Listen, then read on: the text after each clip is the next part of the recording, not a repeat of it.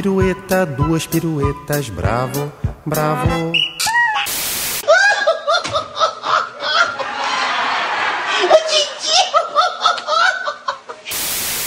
Os Trapalhões, neste domingo, sete da noite.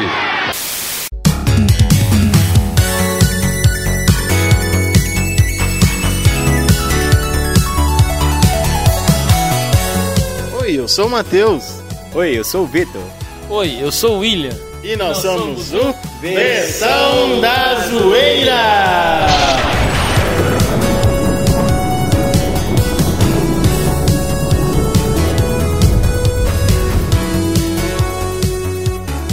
E aí, pessoal, como vocês estão? Estamos aqui hoje com mais um convidado mais do que especial do nosso Versão da Zoeira. Estamos aqui hoje na presença, né, online dele, Rafael Spaca. Se apresente para os nossos ouvintes, Rafael. Primeiro, obrigado aí pela, pelo convite. Demorou, mas não falhou. É isso aí. E, bom, meu nome é Rafael Spaca, sou radialista, é, já lancei 10 livros, é, também me chamam de jornalista, sou produtor cultural e agora estou nessa aventura aí de fazer o documentário do, dos Trapalhões, é por isso que eu tô Oh. aqui, inclusive. Bacana demais. Nós que somos fãs estamos curiosos para saber mais sobre esse documentário aí. Com certeza. Eu já queria iniciar, ah, antes da gente já começar falando dos Trapalhões, né, do, do documentário dos Trapalhões, eu queria só fazer uma, uma, uma pergunta sobre uma- um fato que eu achei bastante interessante. É que eu vi que você já organizou um evento em homenagem ao nosso José Mojica Marins. Para quem não conhece não ligou o nome à pessoa, o famoso Zé do Caixão. E qual que foi a obra que despertou em você esse interesse pelo cinema nacional? Tem alguma obra específica? Ah, assim, o que me desperta, me despertou desde o princípio foram os trapalhões, né? Foi o começo de tudo, em matéria de cinema, televisão, não de literatura, né? Literatura foi Maurício de Souza, mas cinema e televisão foram os trapalhões que me levaram a esse mundo fantástico que é o mundo audiovisual, da cultura, de uma maneira geral. E o Mojica vem até um pouco antes. Na faculdade, é, eu era estudante de rádio e TV e a gente decidiu num grupo, né? Em rádio e TV a gente faz muito curta, muito vídeo e a gente é, decidiu fazer o filmar o caso do bebê diabo, que é uma história que aconteceu em São Paulo. Aqui aconteceu algo parecido. Depois, É. se quiser, a gente conta. Que era um- uma coisa que o jornal inventou. E começou a dar muita repercussão, vender muito jornal. Uma- era um casal super religioso. E a mulher discutiu com o marido e falou: Eu só vou depois que esse diabinho aqui nascer. E aí virou uma maldição e o que ela estava esperando era um diabo. E aí o Notícias Populares convidou o Mojica para caçar o diabo, para fazer essas coisas todas. Ele entra nessa, nessa, nesse roteiro noticioso. Naquela época não era chamado de fake news, né, mas era uma grande mentira, uma grande farsa para vender jornal. Enfim, e muitas pessoas acreditaram nessa história. E, e a gente decidiu fazer um curta-metragem. E eu fui até a rádio, na época ele estava trabalhando na Rádio 89 FM. Fui falar com ele para dar uma ajuda pra gente, até participar da, desse curta. Ele Aham. deu total apoio e aí foi a filha dele fazer a cena dele. Foi fantástico. E em 2006, se eu não me engano, eu já estou no Sesc e monto uma exposição chamada 70 Almas do Zé do Caixão. Montamos um cemitério dentro do Sesc. Um caixão.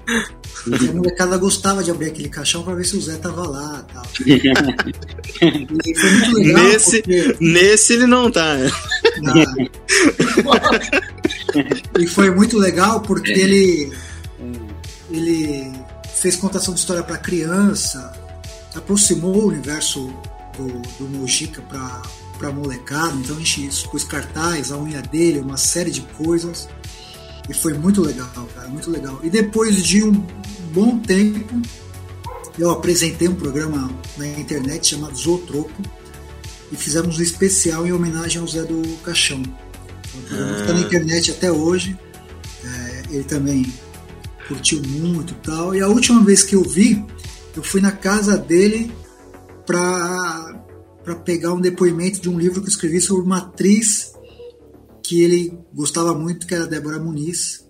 E, e acho que logo na sequência ele, ele faleceu. Então, o Mojica é um, é um cara que é, vai além do cinema, né? A personalidade dele é tão incrível que, é. às vezes você não gosta do filme, mas você gosta do cara, sabe? Sim, verdade. O cara é incrível. Rafael, você falando a respeito do, do, do Zé do Caixão aí, né? Das peças que você dirigiu. Além de diretor, você também é escritor, né? Como é que você concilia isso tudo aí, né? Fazer. Você, você falou que tá no Sesc, né?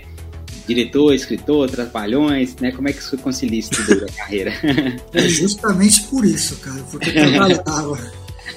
tem, um, tem, uma, tem um amigo meu, ele fala que é uma, uma canção, do, uma frase do Falcão, aquele cantor tá? que ele fala assim: quem trabalha não tem tempo de ganhar dinheiro, né?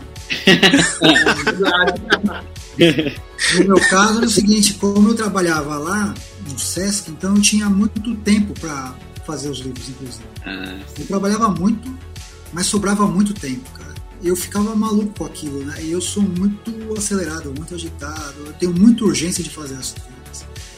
E, e aí eu, eu, eu via que tinha muito tempo livre. Então comecei a, eu, nesse tempo eu criei um blog de cinema. Aí o blog já não estava dando conta, eu falei, eu preciso fazer outras coisas, então eu comecei a escrever. Um dos livros que eu escrevi é sobre um dos roteiristas, o, o, o grande roteirista do Zé do Caixão, que chama Rubens Francisco Luquete. É um ah, cara, cara, que tem mais de 90 anos, escreveu mais de 1.500 livros, é um cara fenomenal. E, e ele não tem. Naquela época não tinha Facebook, não tinha e-mail, a gente correspondia por cartas. Nossa. Eu fiz entrevista com ele por cartas, cara. A gente ficou uns oito anos trocando cartas. E quando eu fiz, vi aquele material, eu falei, putz, isso aqui dá um puta livro e virou um livro. O dos Trapalhões é a mesma coisa. É, eu sentia falta de bibliografia a respeito dos Trapalhões. E aí eu assisti o filme, congelava a imagem, anotava o nome do, dos créditos ali. Crédito. e aí ele atrás dos caras pelo Facebook, pelo. É, naquela época eu só tinha Facebook. Então quem. É, eu tava lá no Sesc, quem passava por mim falou, pô, esse cara tá trabalhando igual louco, mas mal sabia que tá escrevendo meu livro. mas o bom é que você, você não fica ali de pernas pro ar, né? Então a pessoa que vê ali falou, esse cara é dedicado, e realmente sou muito dedicado fiz grandes trabalhos no Sesc, de verdade. Não é, é não quero ser, não vou ser modesto. O, o Sesc, eu trabalhei em dois Sesc, Sesc Santo André, lá montei essa exposição do Mojica, montei do Profeta da Gentileza, fiz um monte de projeto lá. Não, e depois no Sesc Santo Amaro. Nesses dois lugares, cara, que eu passei, eu deixei uma marca. Assim, isso eu não nego. Fiz coisa do, com Neville de Almeida. Puta, cara, de cinema fiz um monte de coisa, para criança fiz um monte de coisa, exposição fiz um monte de coisa. É, então eu deixei, foram oito anos bem vividos, bem trabalhados lá. Deu muita repercussão, todos os projetos. E mas mesmo assim sobrava muito tempo. Então eu não tinha necessidade de, de fazer coisas. É de meia-noite às seis sobrava um tempo, né? Pô, não, nem isso, mas assim, eu, eu olhava aquilo e falei, cara, isso aqui eu consigo fazer em três horas, sabe? Uma coisa assim, só que eu tinha que bater cartão, eu tinha que ficar até as 10. Nossa. Então eu preciso fazer alguma coisa aqui pra. Senão eu vou ficar maluco. E aí eu comecei a escrever. Tanto é, se vocês for, forem ver, de 2013, foi quando eu lancei meu primeiro livro, até 2020, é, acho que foi 2020 eu lancei 10 livros. Você fala, pô, mas como você conseguiu fazer isso? Não, é porque antes eu já estava escrevendo, entendeu? E aí foi lançando e tal. Não era uma coisa assim. É, assim, tô vendo que foi bem intenso aí. É intenso a sua vida aí de escritor, diretor e tudo. Mas conta pra gente qual foi o que você mais se amarrou a fazer, o que mais você gostou de todas essas obras. E hoje, e hoje ainda arrumei de ser síndico aqui onde eu moro. Eita! Nossa, Deus, É o trabalho hein? mais difícil. Nossa! Mas é bom também. Se você falar que o trabalho que você mais amarra é síndico, não. Dos livros, dos livros, cara, assim, eu fiquei muito feliz quando eu consegui. É, quando eu lancei a, a, história em quadrinhos do São Paulo Futebol Clube, que é o time que eu torço. Eu nunca tive uma ideia, uma inspiração para para escrever nada de futebol. É a coisa que eu mais amo, assim, é futebol. Mas nunca veio uma ideia, uma inspiração para falar sobre futebol. Nunca me deu um... apareceu assim algo, algo que falou, putz, isso aqui dá uma obra. Eu nunca consegui. Aí uma amiga minha que trabalhou comigo no Sesc, eu ia no Sesc com a camisa do São Paulo, essas coisas todas. E, e ela, depois que eu saí, ela viu que eu comecei a lançar livro. Ela falou, pô, esse cara é, é São Paulino, lança livro e me convidou para escrever a história em quadrinhos no São Paulo. E, e aí lançamos em 2020. Um trabalho que dá um orgulho do cacete. Assim, São Paulo é um produto oficial de São Paulo para comemorar os 90 anos. Olha. O Miranda, quando voltou para São Paulo, foi recebido com a HQ. A Formiga, joga, lendária jogadora da uhum. seleção brasileira, quando Brasileiro. voltou para São Paulo, foi recebida pela HQ. Eles fizeram um monte de divulgação, vendeu pra caramba, tá na segunda edição. É, foi, um, foi um trabalho incrível, assim, um dos trabalhos mais bonitos que eu já lancei. Mas a, a obra que mudou a minha vida foi o meu primeiro livro sobre os Trapalhões, o cinema dos Trapalhões por quem fez e por quem viu. É, foi isso... esse que você, foi você e o Dedé Santana divulgar no The Noite? É, esse. Mas olha, olha que louco assim até esse livro, todos os que eu tinha lançado tinham ido bem de crítica e de vendas, todos. O, esse que eu falei do Luquete, por exemplo, a Folha deu, deu nota máxima numa resenha que fizeram lá. Então foi, foi, tudo muito bem. Mas o do, esse do, do Cinema dos Trapalhões, ele deu uma repercussão tão gigantesca que mudou o eixo assim da minha vida, porque foi o que você disse. Eu fui no The Noite com o Dedé Santana, fui no Ronivon. O Dedé foi no lançamento do livro no Rio de Janeiro. Os dois lançamentos, tanto em São Paulo quanto no Rio, lotaram. Foi é, matéria em jornal, matéria em revista, televisão, rádio. E aí começaram a aparecer outros convites de pessoas que queriam que eu escrevesse as biografias delas. É, começou a abrir uma série de portas e, e aí no ano seguinte lançou da, das histórias em quadrinhos dos Trapalhões. E esses dois livros chegam na mão de uma produtora que chegou a trabalhar com os Trapalhões, chamada Sara Silveira. E ela que me deu a dica, falou, Rafael, transforma sua pesquisa, que é uma pesquisa muito bacana, num filme. Porque livro quase ninguém lê. E você transformar isso num filme, só, a sua pesquisa vai para um monte de, de pessoas tal. E eu falei, pô, é verdade. É, é um, eu nunca tinha pensado nisso e vou fazer. E aí eu tive cuidado de, desse documentário não ser uma mera repetição do livro, dos dois livros. Então, no documentário, 85% das pessoas que eu falei não estão em nenhum dos dois livros. E as que estão, as, a gente se aprofundou muito mais no, nos temas. Então, é, quem lê o livro não vai falar assim, ah, já vi tudo. Não. É, vai ter coisas diferentes né, do que eu consegui levantar. Bacana. É. é, o documentário, ele já tem uma previsão de estreia? Vai sair esse ano, ano que vem? Vai já tem uma previsão? Ano. Segundo semestre é um processo muito lento, né? É a primeira vez que eu faço cinema de, de verdade, assim, na, na faculdade foram curtas. Antes, depois eu, eu fiz curta e tal. É, cara, é muito difícil, muito difícil lançar um filme. É, é assim, é uma, uma ligação de pontos, é uma, várias costuras, são várias, cara, com várias negociações, várias esferas é uma coisa muito complicada, muito. complicada também em razão do sucesso que o documentário está fazendo, sem antes ser lançado também. Porque a gente tem aberto muitas negociações e são várias as, as frentes que esse documentário vai fazer.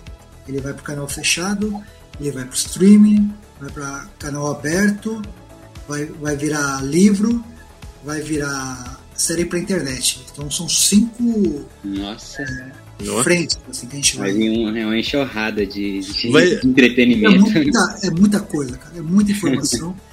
Por exemplo, a gente é, teve uma entrevista. Foi a partir dessa entrevista que eu falei, puta, eu não posso jogar nada fora, né? Porque quando você colhe o material, você tem que. Não tem como você colocar tudo ali, porque não, não dá.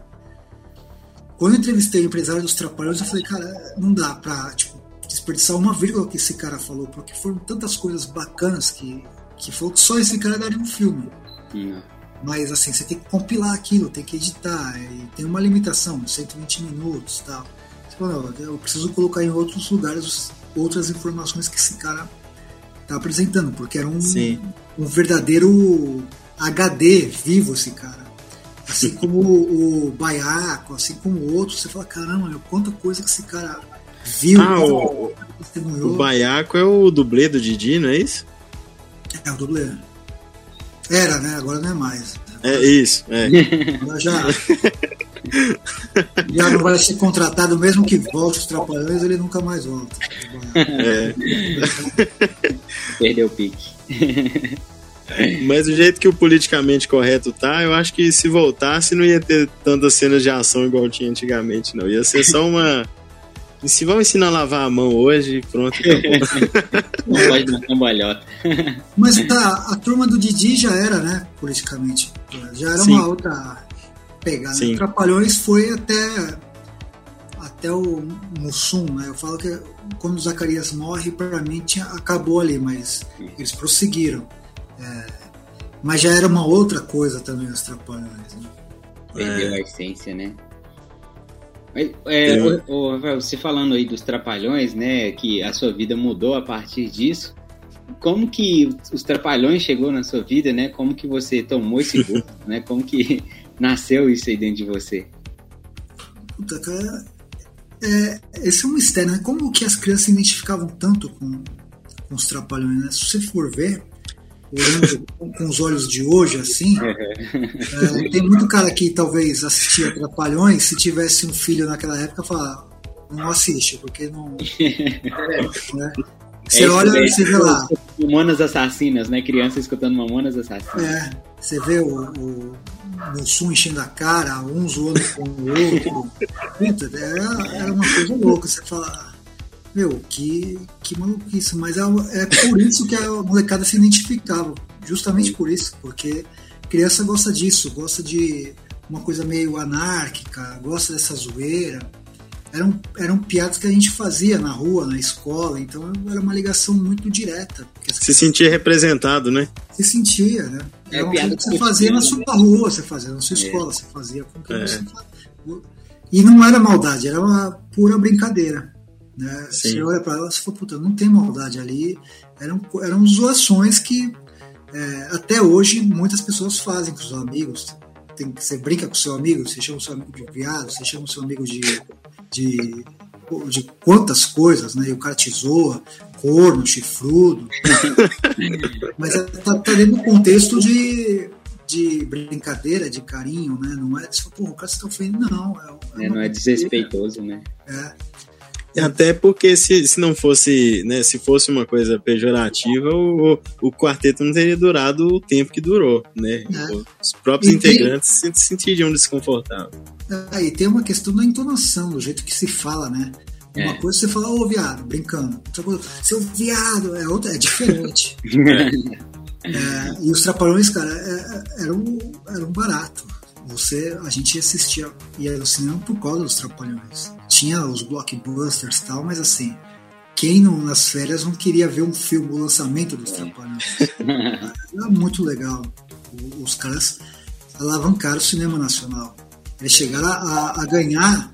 O, eu lembro que o. não sei se foi- acho que foi o Tubarão, o filme do Spielberg, um- uma das maiores bilheterias.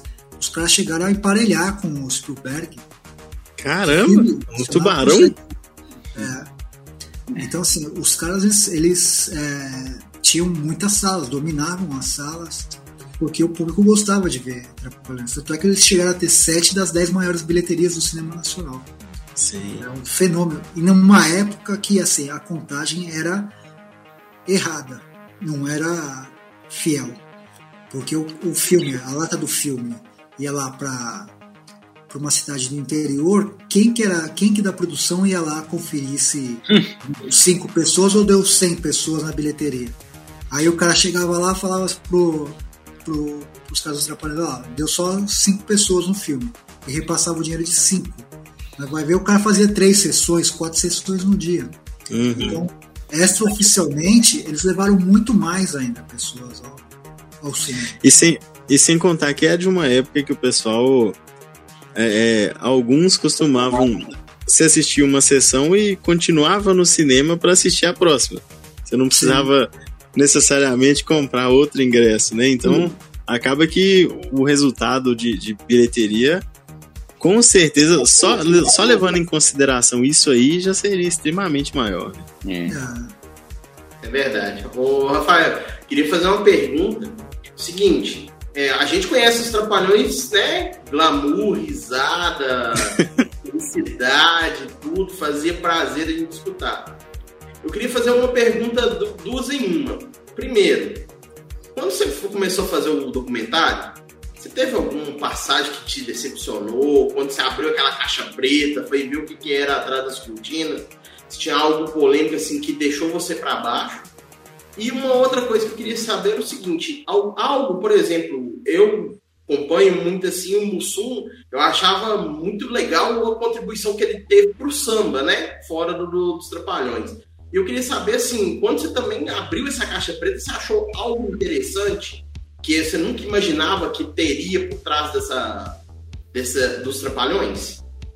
Algo que te decepcionou, algo que te motivou, falou, nossa, eu não imaginava que isso estaria atrás das cortinas. Bom, é, eu nunca fui com essa expectativa assim de, de decepção, sabe? Porque eu acho, cara, que todo mundo, e, e isso é uma coisa que eu fico falando sempre, eu falo isso especialmente pro Renato Aragão ouvir.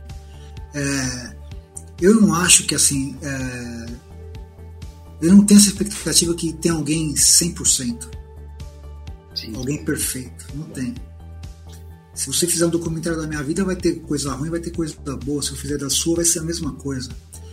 É, então eu, eu acho natural, eu acho até bom que, que seja assim. Porque a, a gente se identifica, cria um elo. Fala, pô, esse cara também é, é falho, é errático, é, é gente como a gente. Então, o, o que tinha, assim, o que teve em alguns momentos, foram coisas que foram faladas, foi puta, isso aqui, é- isso aqui foi uma puta mancada.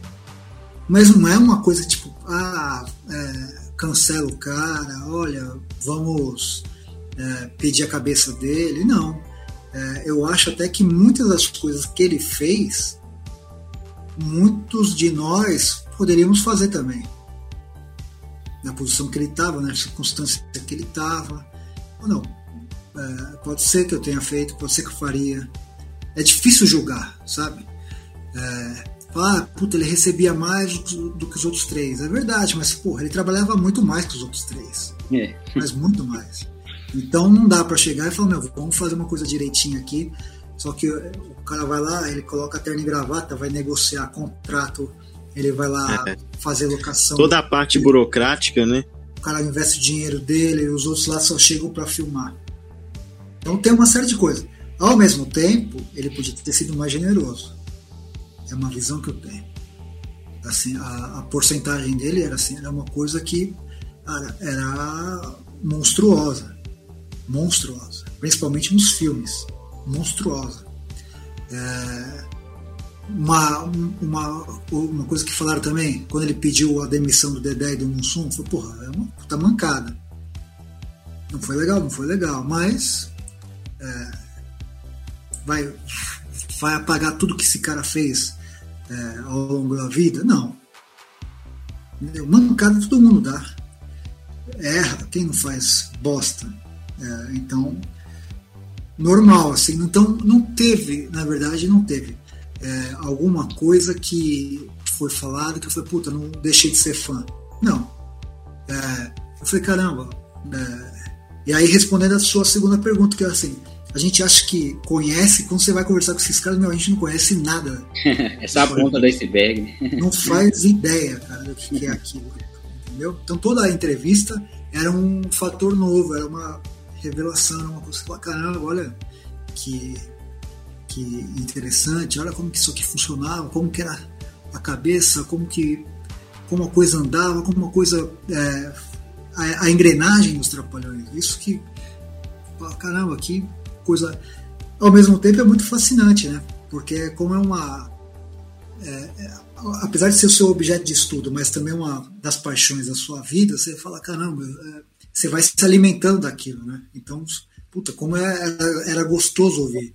Eu ficava horas conversando com os caras, querendo saber mais. Mais, mas, puta, conta, fala. E os caras falaram. Isso foi muito legal. E também, é, mesmo que ele me processe por conta do documentário, eu não vou deixar de ser fã do cara, entendeu? Eu vou separar muito bem. A gente vai estar tá lá de terno e gravata, um duelando com o outro no tribunal, mas é, eu não vou chegar e falar, puta, não sou mais fã do cara porque o cara me processou. Não. É, vamos separar. Vamos lá, tem o processo e tem o, tem, tem o Renato e tem o Didi. Entendeu? É. Eu fã dos caras, vou de, não vou deixar de ser, de ser fã. Vou até tirar uma foto com ele se ele. Se for uma foto com ele. É, é. é, na pior das hipóteses, se você receber uma intimação dele, você já tem um autógrafo. É. Não, eu acho, cara, que faz, que faz parte, tá, sabe? Da, se ele não gostar, ele tem o direito dele de, de, de meter o processo. É. Cara, ele tem o direito, mas a gente tem o direito também de saber o que aconteceu, velho. Todo Sim, mundo ansioso pra ver. Então, é assim, ao mesmo tempo que ele, ele chegou no começo, que ele falou, não, ele que eu digo é a esposa dele, mas a esposa dele fala por ele também. É. Que ela chegou mandou lá, ó, oh, você não pode fazer o filme? Eu falei, como assim que eu não posso? Você não pode me proibir de fazer o filme do, dos Trapalhões. Então ela nem sabia que eu não podia, pra você ver a, a ignorância. E aí depois o advogado dele me liga pedindo as, as, as entrevistas, as imagens. Eu quero ver o que todo mundo falou aqui. Eu falei, não, não vou te dar. Se você quiser, você me recebe aí, fala para ele me receber aí, eu coloco as perguntas que falaram aqui dele e coloco na íntegra a resposta. Aí também não aceitou. Depois tentaram é, fazer um, amigos em comum, né? Tentaram fazer um encontro nosso para tipo, sei lá, sei lá, paz, mas aí ele também acabou não, não aceitando. Então, paciência. É, vamos aguardar o filme. Ansiosamente. Ansiosamente. Mas essa passagem que você falou aí dele dele ter pedido, né, a, a demissão do Mussum e do Dedé, é, isso foi foi um uma das coisas que você conseguiu no seu documentário, né? E, mas assim, você já poderia falar pra gente qual, qual foi a pessoa que, que relatou isso pra você ou seria spoiler? Não, posso falar. Porque o seguinte, é, junto com esse filme, com esse documentário, eu comecei, pra você ver que eu, eu gosto de somar coisas e fazer coisas, várias coisas ao mesmo tempo. Então Sim. eu comecei a escrever, e vou lançar esse ano também, a biografia em primeira pessoa dos Trapalhões. Eu, Cara, que legal. Eu peguei umas, umas 5 mil matérias dos caras Eita. e comecei a, a pegar as, as, aspas, as declarações deles na, na, imprensa. Então, de 1960 até final do ano 60? passado. É, até o final do ano passado. O que, que eu fazia? Ah, nesse, nesse jornal aqui ele está falando do filme. É, Trapalhões do Rei do Futebol. Então eu faço um capítulo, Os Trapalhões do Rei do Futebol, eles contando como foi o filme. Então tem declaração do Pelé, falando desse filme, tem declaração do Renato. Que louco. Então, um capítulo sobre eles. Eles mesmo contando, e eu coloco o contexto, a data que saiu aquilo, o jornal ou o veículo que saiu aquilo, e o contexto daquilo. Ah, briga do Chico Anísio com o Renato Aragão. Então eu coloco. Eita, disso aí eu não sabia. É. Teve o caso de plágio. O, o Renato plagiou o Chico Anísio duas vezes. Então tem um capítulo Olha que fala sobre esse plágio. Então tem o Chico falando mal do Renato e tem o Renato se defendendo aqui. Então, Que não sou legal, eu, eu só organizei.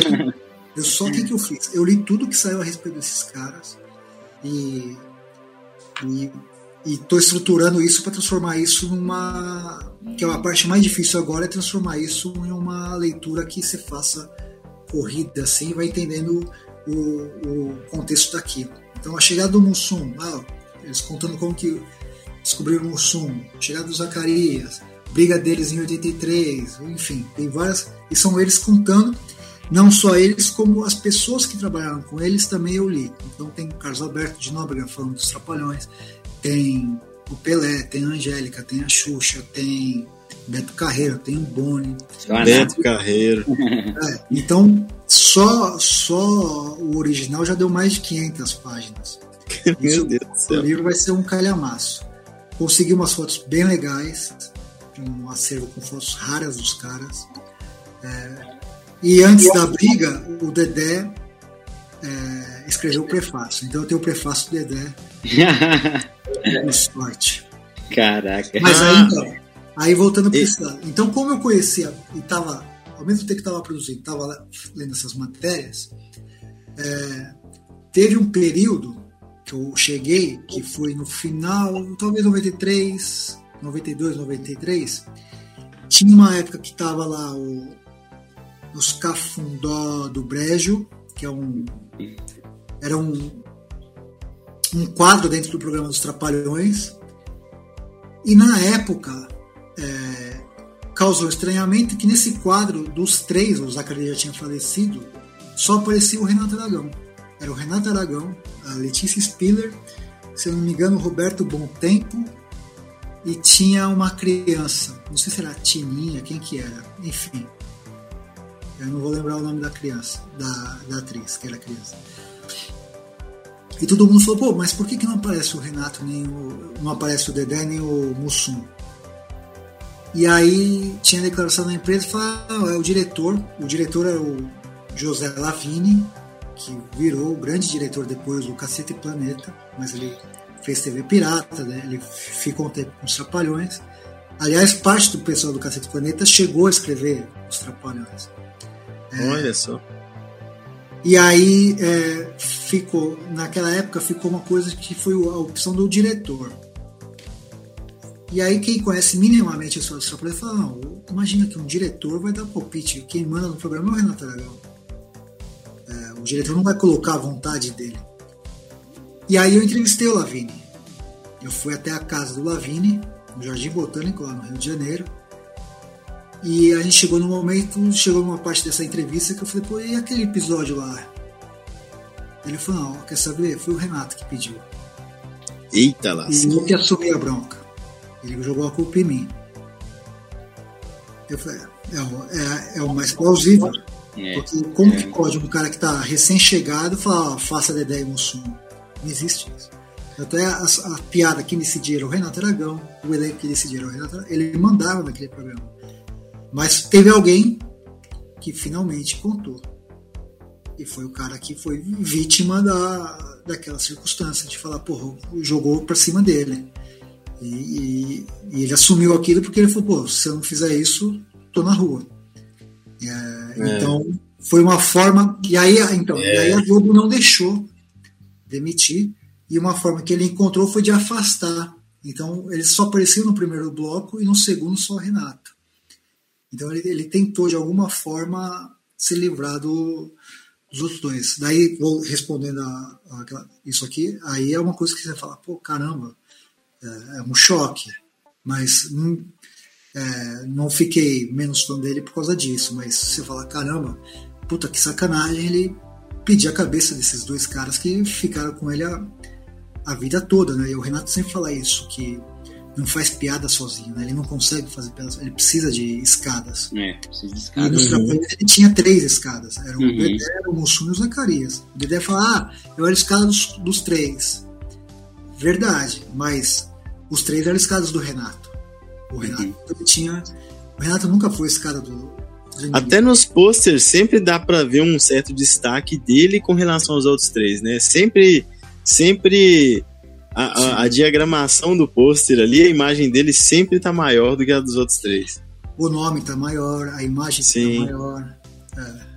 Ele, é, ele se colocava ali como o maioral, né?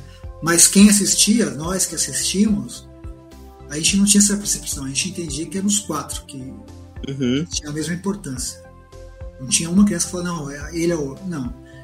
Era o conjunto. A graça era essa, era o conjunto. Tanto é que uhum. quando o Zacarias morre, eles ficam perdidos. E, e, eles nunca mais voltaram a ser os mesmos. Nunca mais.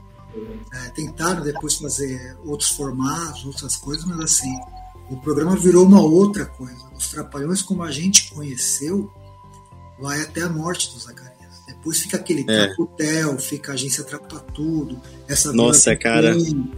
Trapotel é triste. Então era, aí vira uma outra coisa. Aquilo não é Trapalhões. Né? Trapalhões é aquela coisa maluca.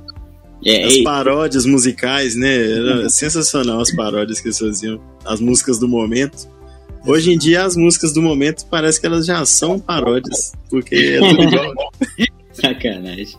Você falando isso aí, eu lembrei, foi do Chaves também, né? Depois que sai, sai a Chiquinha, né? Começa seu madruga, né? O pessoal começa a falecer. É estranho, né? Perde a essência mesmo, né?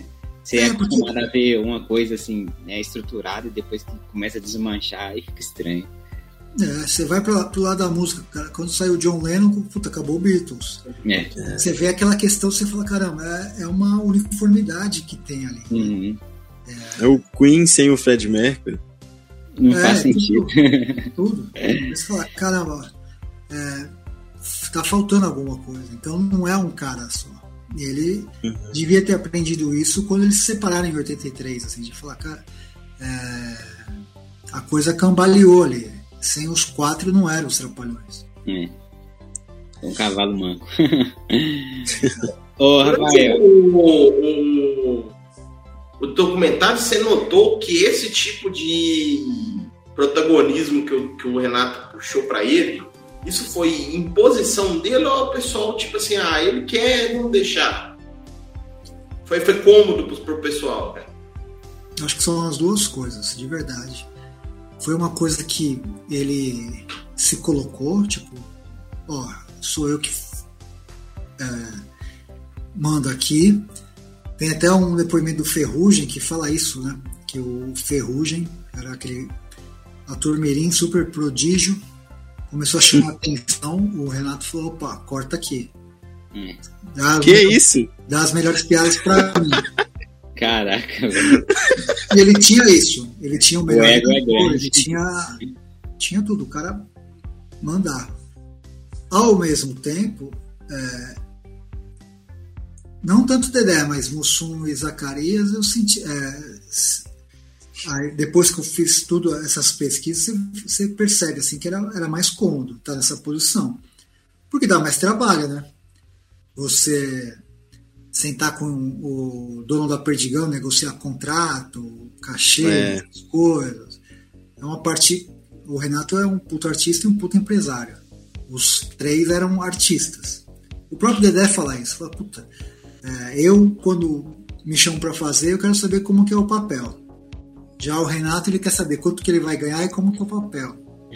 é uma diferença, né? É. É, então, para eles, e eles perceberam isso. Quando se separaram, eles criaram lá a Demusa e fizeram Atrapalhando a SWAT e, e tomaram prejuízo por conta daquilo, porque não souberam administrar. Eles e falaram, o Renato fez um filme ridículo com o Sérgio Malandro. Também, é. Eles falaram, caramba, o papel que ele tem é um papel difícil. E, viram que não era para eles. Então, é, eles falaram, não, vamos manter do jeito que tá e deixa o Renato tomando, tomando conta. Uhum. O que ele não achou ruim, né? Porque ele queria isso. É. Acabou que né, voltou né, para onde ele gostaria de estar, né? Ah. E assim, Rafael, é, a gente assistindo algumas entrevistas é, suas aqui, né, e tudo mais, é, a gente viu que você chegou a convidar, né, o Carlos Alberto também, né, para poder fazer parte do documentário. Ele até chegou a aceitar, mas depois rejeitou, né? Você sabe qual foi o motivo? Tem alguma coisa assim que chegou para você? É, é, um grande mistério para mim. É... Nós assumimos ele, topou, e puta azar foi na, vé... É, na véspera o filho dele teve aqueles oito infartos. Hum. E ele ficou mal, não sei o que, tá.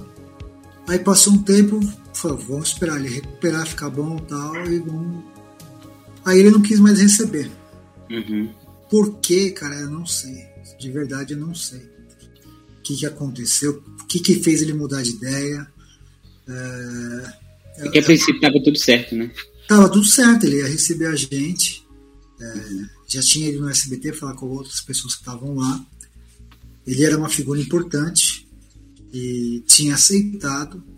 E não sei o que aconteceu nesse ato aí entre o, os infartos do filho e ó, o último, é, o recente contato, que fez ele mudar de ideia.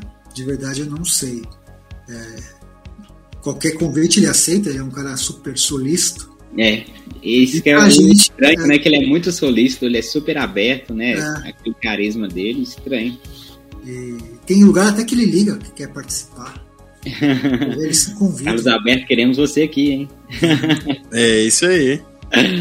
Mas enfim, uma pena. E também respeito. Eu acho que é, ele ia não, sei se ele ia contar, mas a gente ia dar uma espremida nele assim pra ver. Entendo. E assim, além disso, né, a gente vê que você entrevistou né, centenas de pessoas, né, com certeza, né?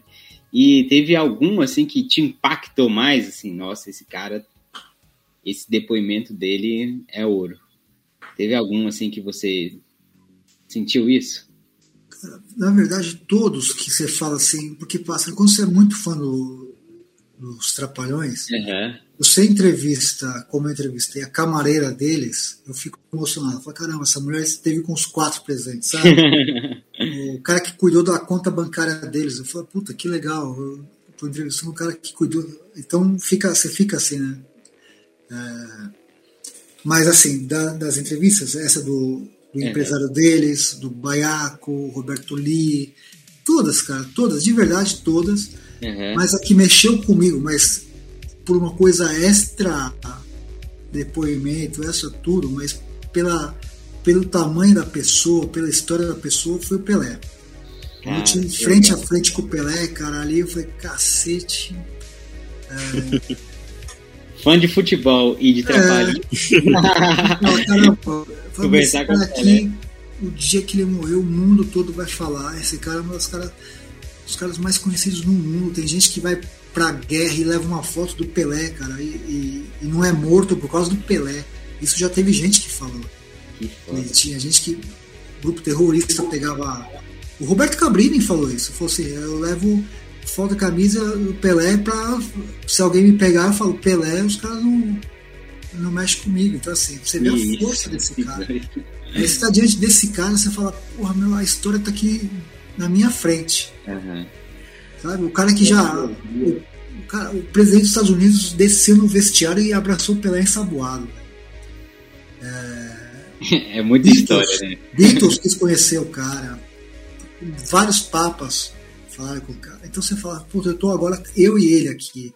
Daí passa aquele filme na cabeça, você fala, puta, eu fui estudante de rádio e TV, peguei uhum. pra cacete, não sei o que, e hoje eu tô aqui de frente pro Pelé pra falar sobre trapalhões, cara. Nossa, cara, que sensacional.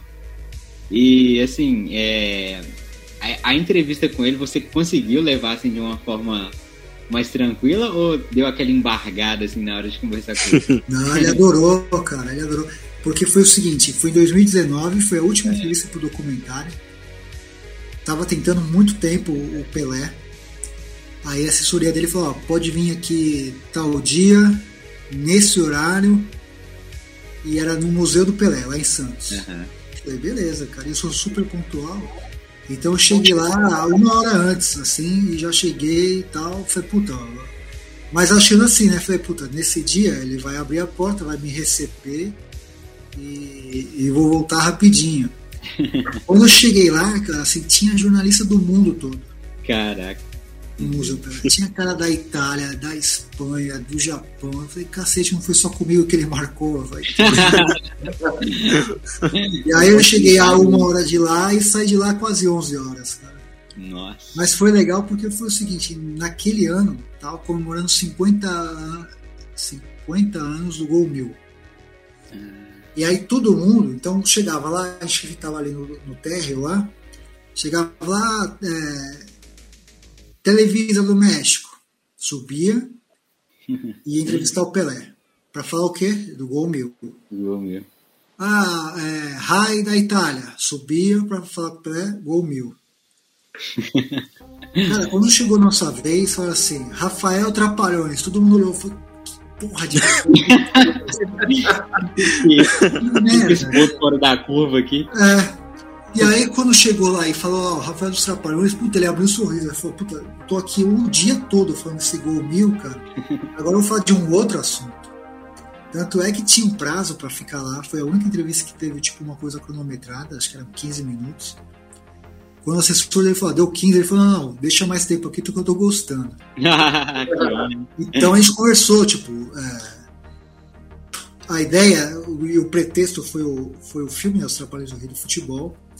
É, então a gente falou do, do roteiro, do filme, das cenas, falando da Xuxa, porque ele namorou a Xuxa e, segundo ele, foi ele que deu a força para ele que indicou a Xuxa para os Trapalhões. Então Que legal, cara. falou disso e tal. Ele gostou tanto da entrevista, cara, ele acabou dando uma camisa pra mim, autografou, Que fiz, isso. tra- transformei num, num quadro. Daí eu tava frio aquele dia, eu tirei assim a, a jaqueta, eu fui com a camisa do São Paulo. Daí tiramos uma foto juntos, assim, puta, foi um barato, cara. Foi muito Nossa. legal. E, e Pelé, né? Então quando você vai negociar, você. Ah, tem Baiaco. O cara lá da Netflix do México não sabe quem que é Baiaco. Mas você fala assim, o Pelé tá no filme. Ah, Pelé! é a porta de entrada. Então é isso. entendeu? Você vai conversar com esses caras, É. eles não sabem quem que é Baiaco, não sabem quem que é. é, quem que eles não sabem quem que é. Puta. que A gente entrevistou? Marcelo Guilherme, você chegou a entrevistar? Roberto Guilherme? Não. Roberto Guilherme, Roberto- perdão. Roberto não deixou. Mas enfim, esse pessoal dos bastidores eles não sabem, mas aí você fala, ó, tem Pelé, tem Caetano Veloso, tem muito grosso. Eles falam, ah, então Eu nem, bacana. bacana. Mas é, é, de, de- né, tem desses depoimentos, tem depoimentos relacionados a todos os quatro. E né, o Renato Aragão já se manifestou. Pelo que você disse, o Dedé também já, já tem uma, uma opinião sobre o documentário. Mas sobre o Mussum e sobre o Zacarias, algum familiar dos dois já chegou a procurar você? Já chegou a, a, a falar sobre esse documentário com você? Já chegou a te procurar para falar a respeito do documentário ou não? É, pri- primeiro que o Dedé não tem uma opinião a respeito do documentário. Na verdade, ele segue uma coisa que o Renato fala para ele fazer. Ah, sim. O Sim. Dedé, ele no começo, ele escreveu uma carta pra, é, de apoio ao filme, falando do meu trabalho, reconhecendo a minha pesquisa, etc e tal.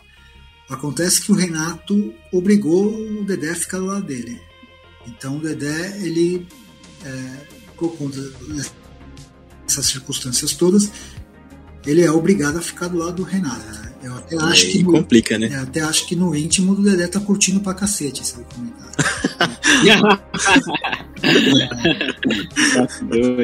O Mussum, cara, o Mussum não, não teve assim uma coisa. O, o Mussum era, foi até engraçado. é- Era quase unânime, todo mundo falava, puta, que cara incrível, ele era o que ele era na TV, ele era fora.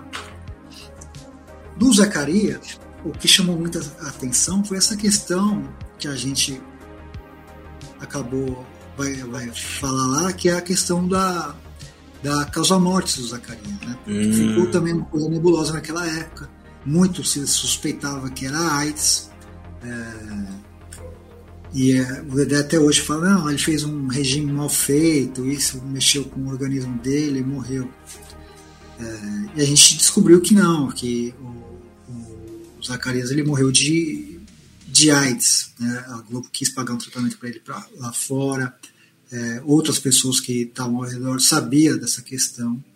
É, é uma pena que é, ainda hoje as pessoas queiram esconder uma coisa que. Pô, qual que é o problema? Né? É um fato, né?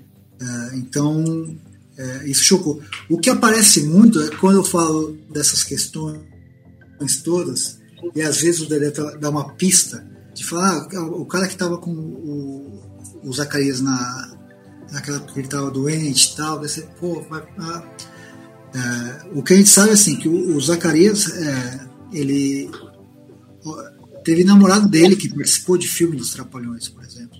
Então os três sabiam qual que era a do Zacarias. Os três sabiam. É, e o Zacarias ele não ele não mostrava, mas também não escondia. Né? Então as pessoas sabiam. É, eu não vejo por que nos dias de hoje você não chegar e falar abertamente uma questão é, do Zacarias. É, eu acho uma besteira. E o que aparece muito assim para mim, mas aí eu sei porque é muita casca de banana, é gente. Quando eu dou uma entrevista, tem gente que fala assim: não, é, é todos esses perfis é, fakes, umas coisas assim.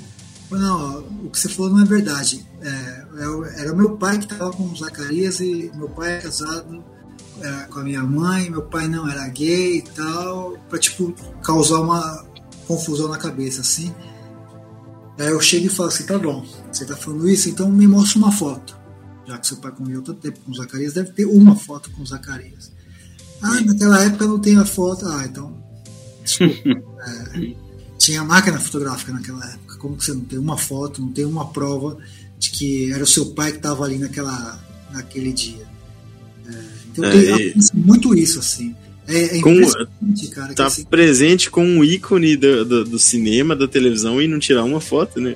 Não, é, era, que, que, ele cuidava do, do Zacarias tal. Então, assim, é, pô, não tem um registro disso. É, e, e o, o que acontece, assim, eu comecei a ganhar bastante hater a partir do momento que comecei a falar do Zacarias. É. Né? Você viu como que o Brasil é, é um país extremamente homofóbico, preconceituoso. É, então muita gente xinga, falando, ah, mas você está destruindo a minha infância. Não, você está ofendendo o Zacarias, ele não está aqui para se defender. Eu falo, pô, mas vem cá, então não vai ter mais aula de história, cara. Você fala do Pedro Álvares Cabral, ele não está aqui mais para se defender, para saber se foi ele ou não que descobriu o Brasil. Dom Pedro falou aquilo mesmo não falou? E a Princesa Isabel? Cara, não é assim que funciona, assim, entendeu? Você está falando de testemunhas oculares da história. a história é, é né? É o cara era o empresário, era a camareira, era o cara que estava lá com ele no backstage. Então são pessoas que, que conviveram com com Zacarias e relatam aquilo. E assim, e fazem isso porque o Brasil mudou. Então, o, ainda é um país preconceituoso, é, mas diminuiu bastante. Então, é, eu acho que isso, inclusive, humaniza. Fala, porra, olha só que coisa é, interessante. Porra, o Zacarias, meu. É, como foi difícil, deve ter sido muito difícil para o Zacarias, Sim. por exemplo, chegar e não não expor a sua bissexualidade, sabe? De chegar e falar, porra, deixa eu. É, você imagina, isso também falaram numa época que as pessoas falam, puta, isso aqui vai chocar os fãs se ele falar. É, sei lá, ninguém ia deixar de ser fã dos Trapalhões por conta do, dessa questão do Zacarias, entendeu? Mas tinha esse pensamento, era um pensamento que estava é, em vigor naquela época entende o contexto tudo, mas é, o fato é esse do, do Zacarias, que era um grande ator, um puto talento, era, era talvez um dos, um dos, se não mais, um dos mais queridos do quarteto. A identificação com os era enorme. A molecada adorava o Zacarias, adorava. Sério, nosso conterrâneo, inclusive. É, dos quatro. Dos quatro. Era o cara que mais técnico, era o cara que se caracterizava, o cara que se transformava, era É. um puta ator. E Ele fora do personagem, você nunca imaginar que ele É, fazia que fazia nas cenas, né? Era outra pessoa. Tem umas Exato. cenas mesmo que tem um narrador. é, é, eu não sei se é Aparício o nome do personagem, né? Que tem um narrador que falava. Era tipo aqueles desenhos do Pateta, que tinha um, um locutor falando e o Pateta ia fazendo as coisas. O narrador, a voz grossa de locução era a voz do, do Zacarias, sem estar no personagem. é, o Zacarias era radioator, né? Ele começou no, no rádio. O cara, Que legal, cara. Principalmente eu tenho vontade de ir em Sete Lagoas aí conhecer o.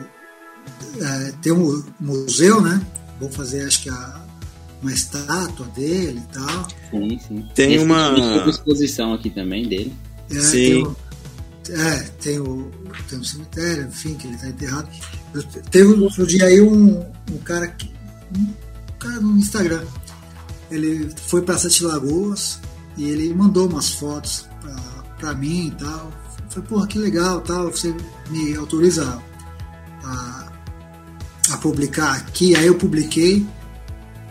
E aí, puta, as pessoas começaram a achar que eu tava lá. Falaram, ah, você tá lá, o pessoal não quer te bater não, porque você fica falando do Zacarias, tá disfarçado. Eu falei, não, cara, eu tô Nada a ver. mandando as fotos aqui. É. E nem acho isso, cara, assim, de verdade. Eu acho que é, é, até agora ninguém da, da família falou nada. É, e, e essa história do Zacarias é, vai confrontar com o quê?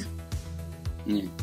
sendo que já se sabe, tem testemunhas, enfim, uma série de coisas que dão conta disso. É a realidade, né? Não tem como. Contra os fatos, né? Não tem como argumentar, né? E assim, a, rea- a história dele fica fechada, fica dá um fechamento, né? Real, né? Você não não é uma história ilusória baseada em fumaça, né? É a história do cara, né? É, a vida como ela é, cara. É, se você for ver né, as coisas como. Eu entrevistei também a, a, a Selma Lopes, que foi casada com o Zacarias e com ele Ah, sim. Dubladora, né? É. Ela falou, eu tenho aqui o, o, o atestado de óbito é câncer. Tá. É, o outro fala, o, o Dedé fala, não, foi, foi, foi a dieta. Só que outras pessoas, e quem estava com ele, falou, não, foi AIDS. E, e você vê os relatos todos que ele não queria que vissem ele daquele jeito, como foi muito rápido, muito instantâneo e, e tudo. É, no último aparição dele na Escola Atrapalhada, como ele já estava. É, Nossa, aquele filme. Naquele filme ali, ele tá realmente. é, Ele tá muito abatido. Muito abatido. A peruca parece que fica até maior na cabeça dele, tão, Exato, de tão magro que ele tá no filme. exatamente.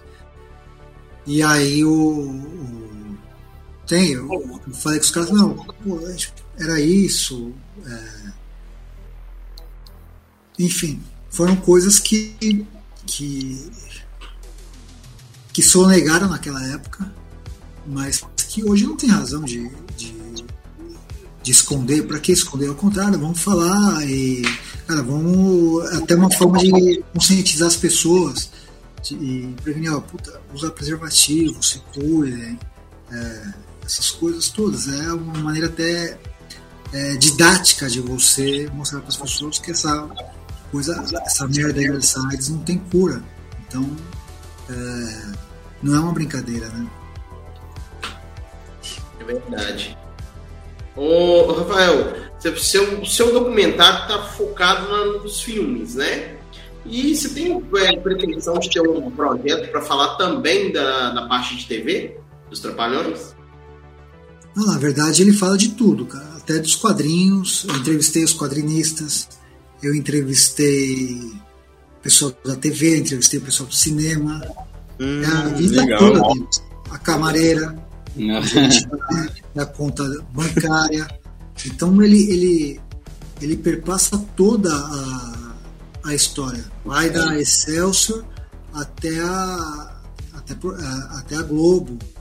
É, então é, um, é, uma história muito abrangente. Por isso é um material muito rico, por isso que a gente tem que transformar em, em várias em várias, várias mídias, né? É, frentes para poder dar conta disso. É, a gente conseguiu reunir um, uma ocasião o pessoal da. Não. A gente entrevistou o pessoal da editora Block, que estava com os Trapalhões, e entrevistou o pessoal da editora Abril, que fez os Trapalhões também. Uhum. Entrevistamos diretores de cinema, entrevistamos diretor de televisão, entrevistamos atrizes que fizeram filmes e atrizes que fizeram é, participação no programa. Entrevistamos o pessoal do que trabalhou com eles em tudo, como tipo Baiaco, Roberto Lee. É, então é, a gente atirou para tudo quanto é lado, assim, para poder pegar o maior número de, possível de depoimentos né? e, e, mais plurais possíveis para dar conta disso tudo. É, é. Você fala, esse filme é, conta, conta uma parte, acho que assim, é, é, um tema tão vasto que tem, tinha que ter uns 20 documentários sobre os Trapalhões, cara. Porque um é pouco ainda, é muito pouco. É o tempo também que os caras ficaram, né? Assim, na mídia é muita história para você poder contar. É muita em, coisa, é muita um, coisa. Um não dá conta. Se esses caras ficaram com a gente lá duas, três, quatro horas, é, dava para ficar mais. E esses caras têm mais coisas. Então, hum. é, aonde você olha assim os trapalhões, dá para você fazer um tipo de recorte. Você pode falar da, dos filmes, você pode falar da, é, sei lá, das mensagens até sociais que os filmes tiveram. Você pode uhum. falar da formação de público que eles, eles causaram. Você pode falar da importância deles no cinema para não só cinema infantil, mas é, vários grandes cineastas fizeram filmes graças ao, às bilheterias dos Trapalhões. Você pode falar dos casos que eles lançaram, você pode falar da importância deles para a música, porque quantos artistas, quantos é. músicos não foram lá lançar música, fazer paródia. É, eles deram uma puta abertura para a música, deram. Cara, tem um monte de coisa para falar do, dos Trapalhões, um monte, um monte, um monte. Então é, é um tema muito vasto. Claro que vai faltar coisas, porque realmente não é, é difícil fazer. E espero que ele está fazendo dele para rebater o meu. E, mas espero que outras pessoas façam também para poder é, dar conta de ah, é? minha história. história é tão bonita. Meus caras têm uma praça lá em Angola com o nome de Trapalhões. Foram sucesso em Portugal. É, onde eles foram, foram fenômenos. Não, show de bola. E você falando assim, é, em, em, filmes, né, em coisas que eles fizeram, tem, você consegue citar pra gente quais são os três filmes, assim, preferidos do Rafael Spack dos Trapalhões? Top 3. Eu gosto muito das minhas do Rei Salomão. Nossa, sensacional. Filmaço. É, Saltimbanco, claro. Clássico. Clássico. Eu, eu vejo assim que de 89 para trás uhum. são todos muito bons, cara. Todos muito bons. Aí sinceramente. Esse escola atrapalhada para frente. Aí é tudo, tudo ruim. Aí Mas, vem. Aí daí pra frente, se eu não me engano, vem Noviço Rebelde, né? É, a árvore, Simão, a árvore da Fantasma Trapalhão. A Árvore da Juventude que, tem, que não tem o Zacarias, eu acho um filme ruim. Mistério de Robin Hood, eu acho um filme ruim. Que tem a Xuxa, né? É. Mas tem outros que tem a Xuxa que são legais. Então. Tem. Pô, ó, Os Trapalhões do Rei do Futebol, um puta filme. É, é, Cinderela do Trapalhão, um filme legal. Os Trapalhões na Serra Pelada, um filmaço.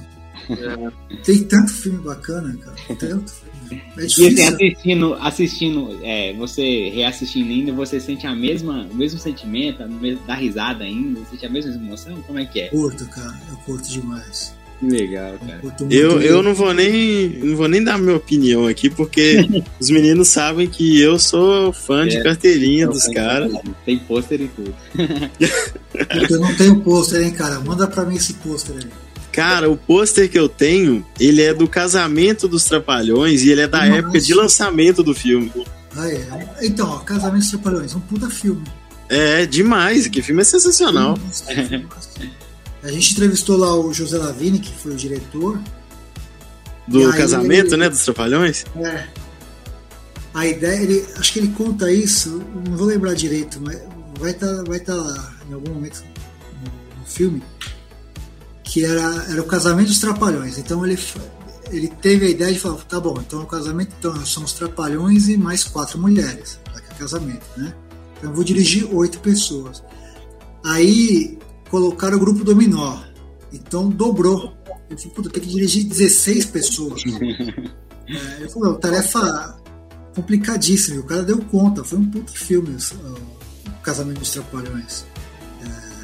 É, melhor, inclusive, que a versão original lá, o Quatro Casamentos. Sim, o, o- é uma adaptação, não é? De um filme americano. É, Cara, e eles faziam isso muito bem, né? Eles pegavam o que tava no auge aí e colocava na, Tinha na Gugu. É o Gugu, cara. era, Teve. Eu lembro que teve trapa... não- Não é da minha época, é claro, mas eu sei porque eu tenho o filme. mas eu lembro que teve. Eles fizeram os Trapalhões na Guerra dos Planetas também, logo que lançou Star Wars. é, foi, foi. Tem um, tem um- No Planalto Tem dos um- Macacos. sim, Tinha, tinha as paródias também, né? nesse da Guerra dos Planetas tem um Darth Vader bizarro, parece um cosplay Darth Vader que, que não tinha, não tinha condições. Nós pobres. Mas eles, eles faziam essas paródias, eram baratas, né? Você vê o Mágico de Oroz. Sim, Cara, um filmaço. Aquele filme é um dos meus favoritos. É, o Mussum de Homem de, De lata. O Zacarias era o Homem O Espantalho. Espantalho. Né? Putz, É grande sensacional. E o Mussum não, não tinha ninguém melhor pra simular uma- um, um tonel, né?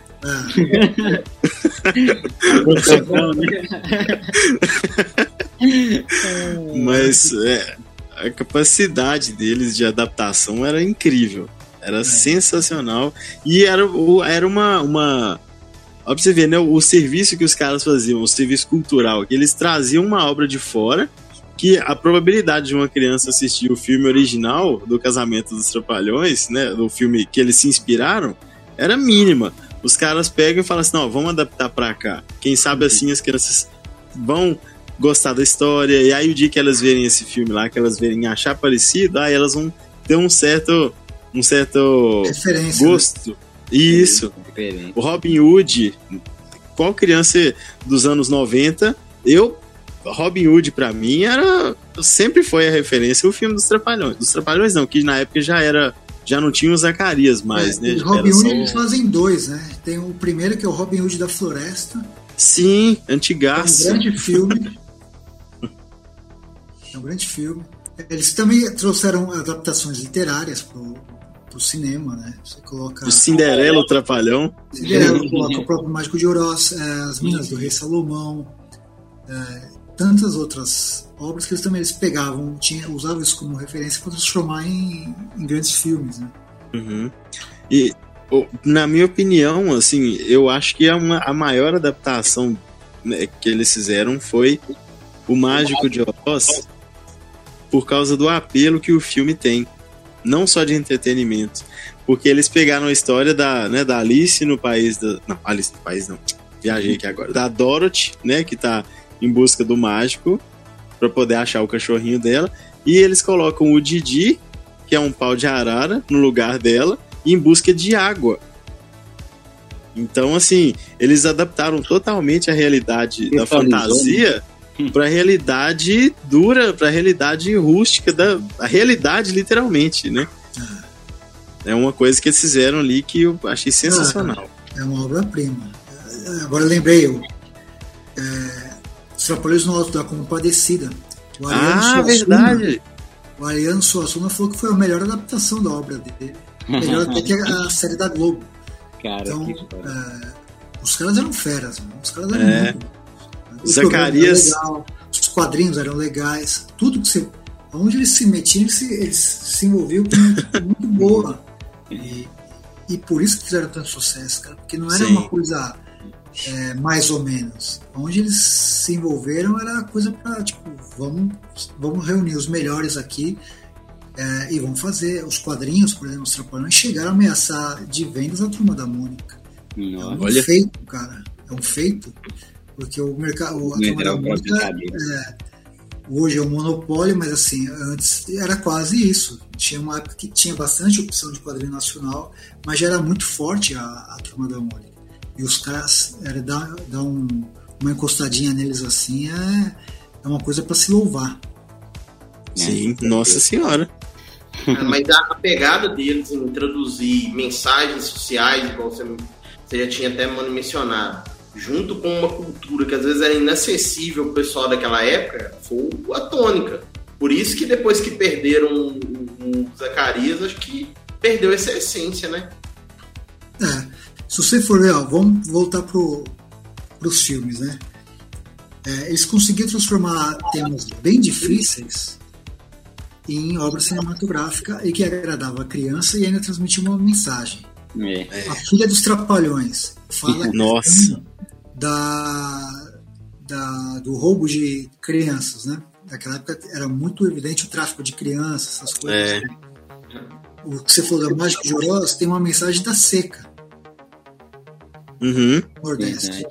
É, os trapalhões do rei do futebol, os caras descem o pau na CBF. Fala que são os dirigentes, etc e tal. É, como os vagabundos trapalhões, fala das, das crianças em situação de rua. É, cara, você, onde você vê, você, você, tem ali uma, uma mensagem. Uma referência. É, política, tem uma. Então você fala, pô, os trapalhões eram alienados? Não. Eles fizeram muito, muito mais que muita gente que se diz. Um cinema engajado, essas coisas todas. Sim, uhum. com certeza. Então é, é um cinema que, assim, a crítica torce o nariz, não valoriza, mas por, por besta, por ser besta, porque é, os caras foram, levaram milhões para o cinema, ajudaram a impulsionar o cinema nacional, formaram milhões de espectadores de cinema. Tinha mensagem política, tinha entretenimento, tinha diversão. Caramba, por, por que, que não tem um festival de cinema que, que faça uma amostra, um, uma coisa para os trapalhões. Porque é por, por elitismo. O Galber Rocha, que eu gosto, curto pra caramba, mas assim, tem. Toda semana tem um, um festival para exaltar o, o Glauber, mas o Glauber não fez o que os Trapalhões fizeram. Verdade. O próprio Mojica hoje é, refer, é referência tal, foi considerado maldito se não fosse o, os americanos que exaltavam, exaltaram o Mojica, os brasileiros não iam reconhecer. O, o Mojica só começou a ser respeitado quando os americanos começaram a, a, a elogiar o, o Mojica.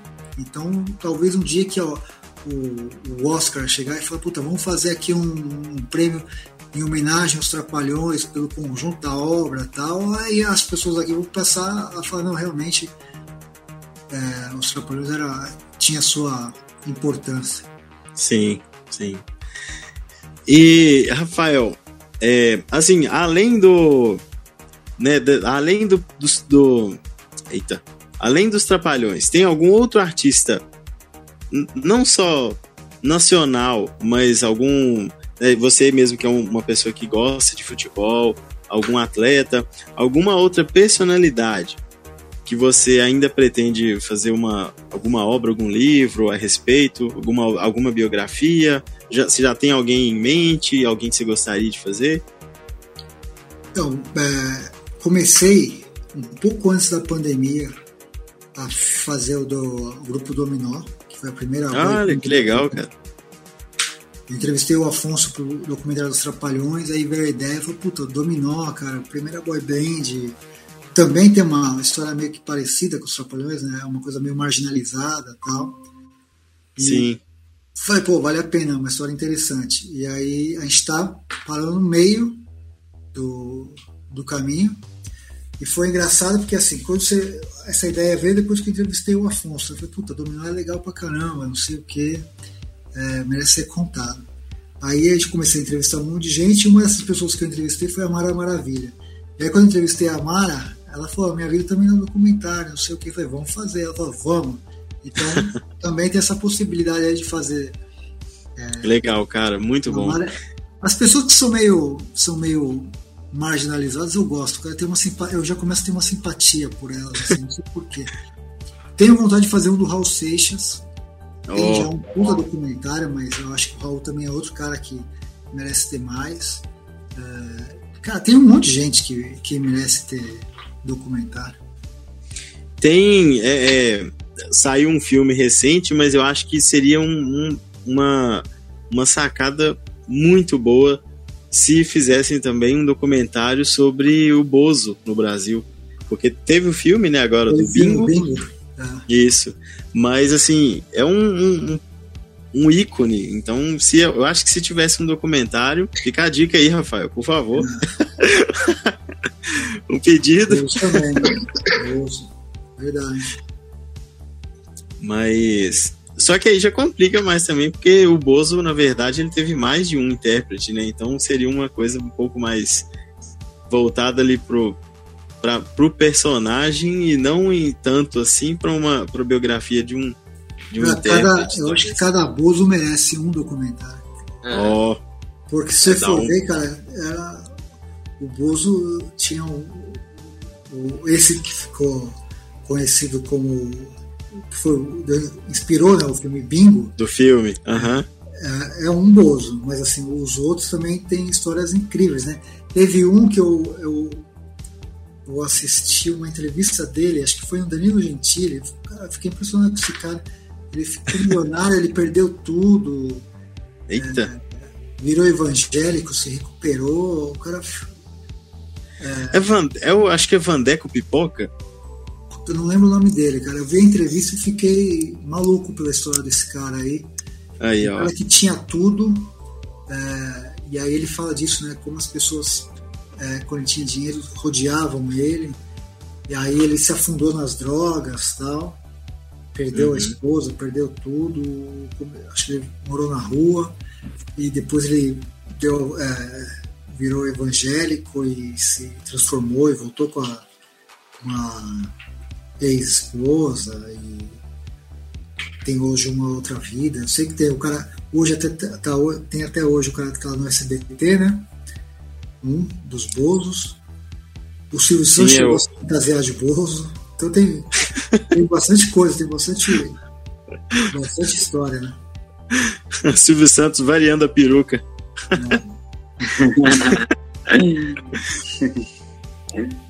Rafael, é, mas, assim, a gente queria é, finalizar o episódio com você indicando.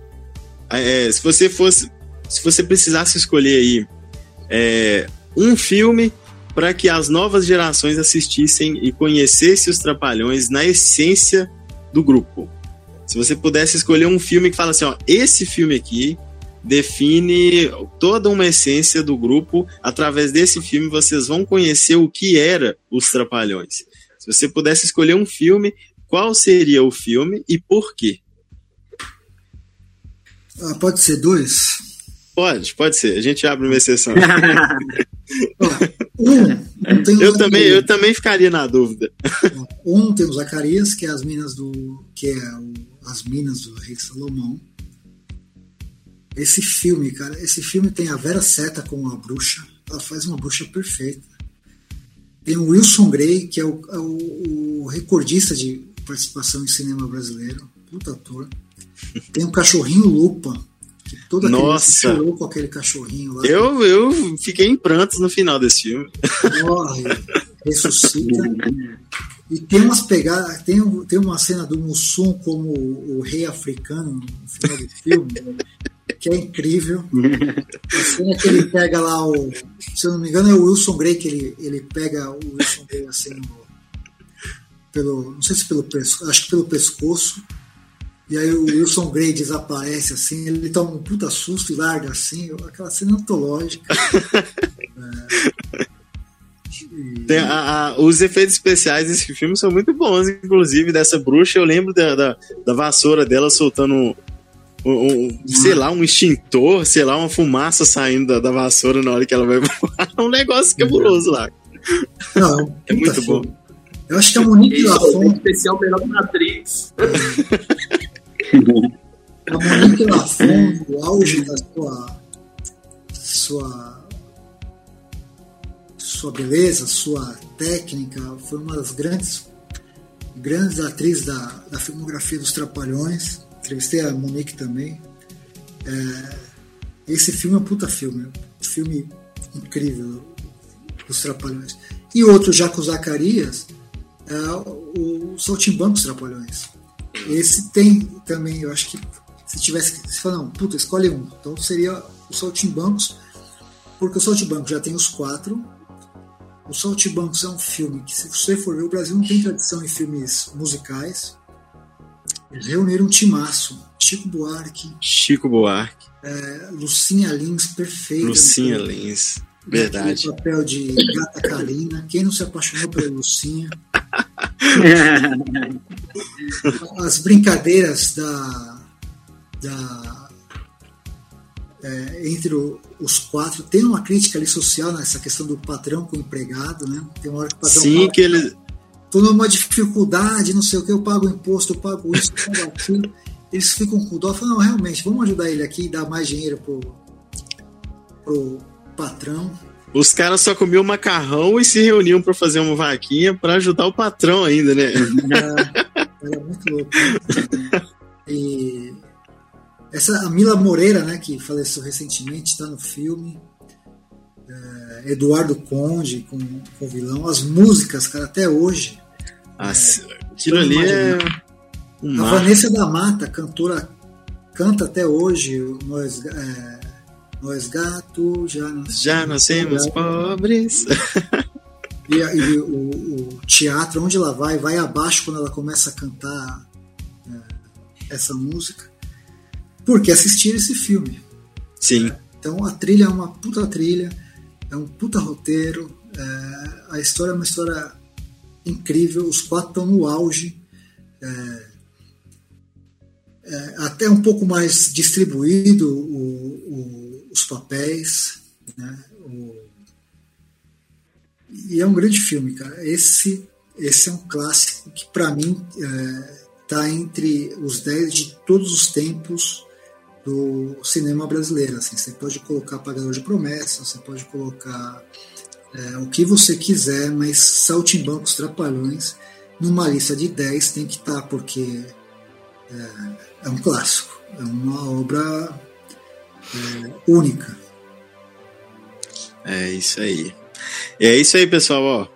O cara show de sabe do que ele tá falando. se ele tá falando, assistam. Se eu estou falando, duvidem, mas se ele tá falando, assistam. Então, quando eu for pra, quando for para Sete Lagoas, eu quero que vocês façam o homem cicerone- ciceronear aí na cidade. Não deixe ninguém me bater. Ó. né? Não, aqui se, se juntar. Não, aqui, se, jun- se juntar os três do podcast, eu acho que já dá uma barreira boa.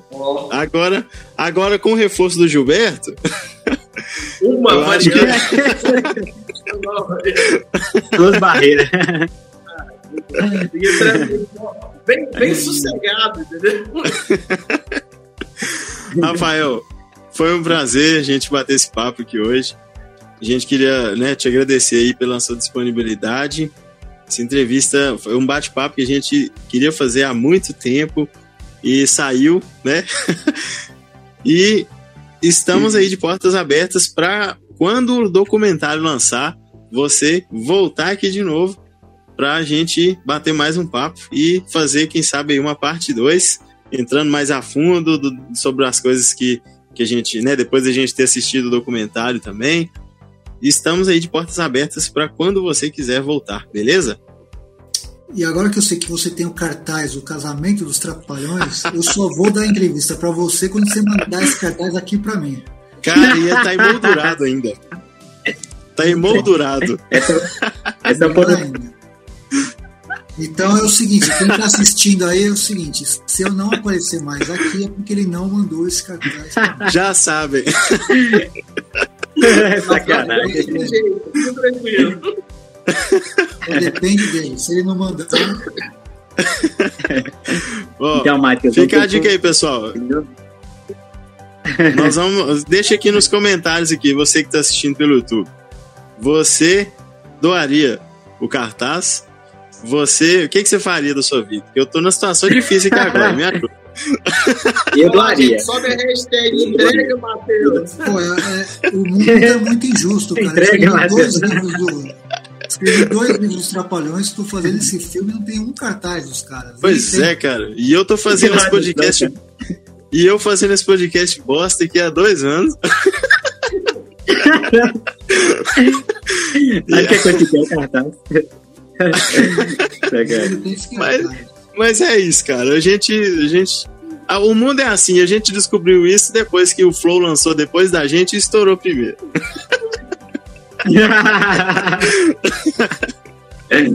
Tá certo.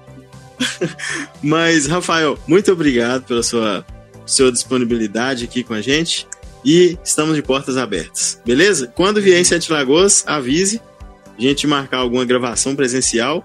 Estamos de portas abertas aí no VDZ para você. Maravilha. Vai ser- Obrigado, viu? Show. Obrigadão. Eu quero me casar com Ney Mato Grosso. Com nem Mato Grosso aí cê casa bem. Nem Mato Grosso vira homem, lobisomem. Mas quando é homem não faz medo pra ninguém.